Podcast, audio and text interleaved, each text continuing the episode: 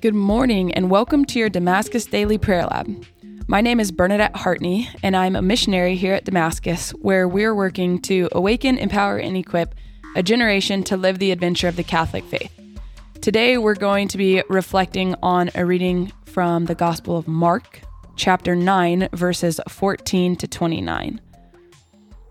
As Jesus came down from the mountain with Peter, James, and John and approached the other disciples, they saw a large crowd around them, and scribes and uh, were arguing with them. Immediately on seeing him, the whole crowd was utterly amazed. They ran up to him and greeted him. He asked them, What are you arguing about with them? Someone from the crowd answered him, Teacher, I have brought to you my son possessed by a mute spirit. Wherever it seizes him, it throws him down.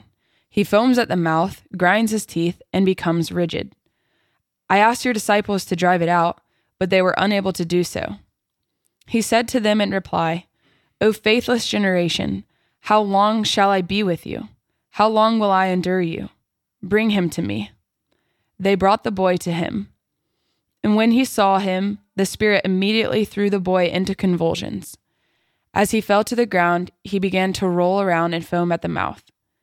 Then he questioned his father, How long has this been happening to him? He replied, Since childhood. It has often thrown him into the fire and into water to kill him.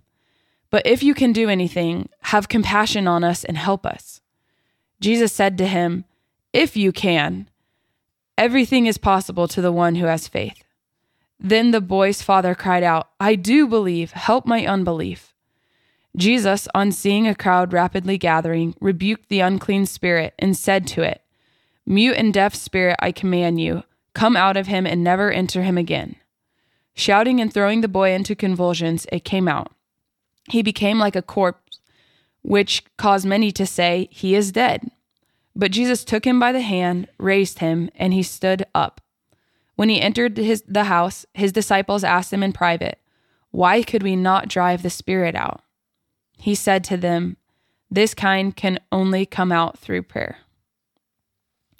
When I was reflecting on this reading, the first thing that stuck out to me was the reality that um, Jesus' first words in, in response to them was, Oh, faithless generation, how long will I be with you? How long will I endure you? Bring him to me. And when I put myself in that scene, I'm like, wow, that kind of seems like like a a strong response when they just brought a boy who is possessed by a spirit and he automatically like attacks their faith. Um but I think that's that's for a reason, right? I think that is because faith is so important and if Jesus didn't bring it up in this way, then we may not recognize um that faith is actually the key to being able to see the difference between um, being controlled by something and having freedom from it. Because not only does Jesus say it here, but he also says it later in the passage.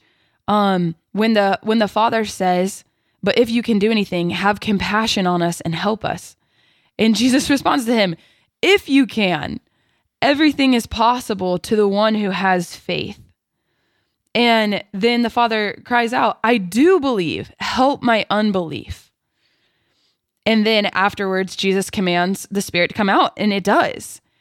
And so I really feel like this passage is really trying to get across the point of faith and how Jesus is emphasizing we have to have faith or else we won't be able to see lives changed.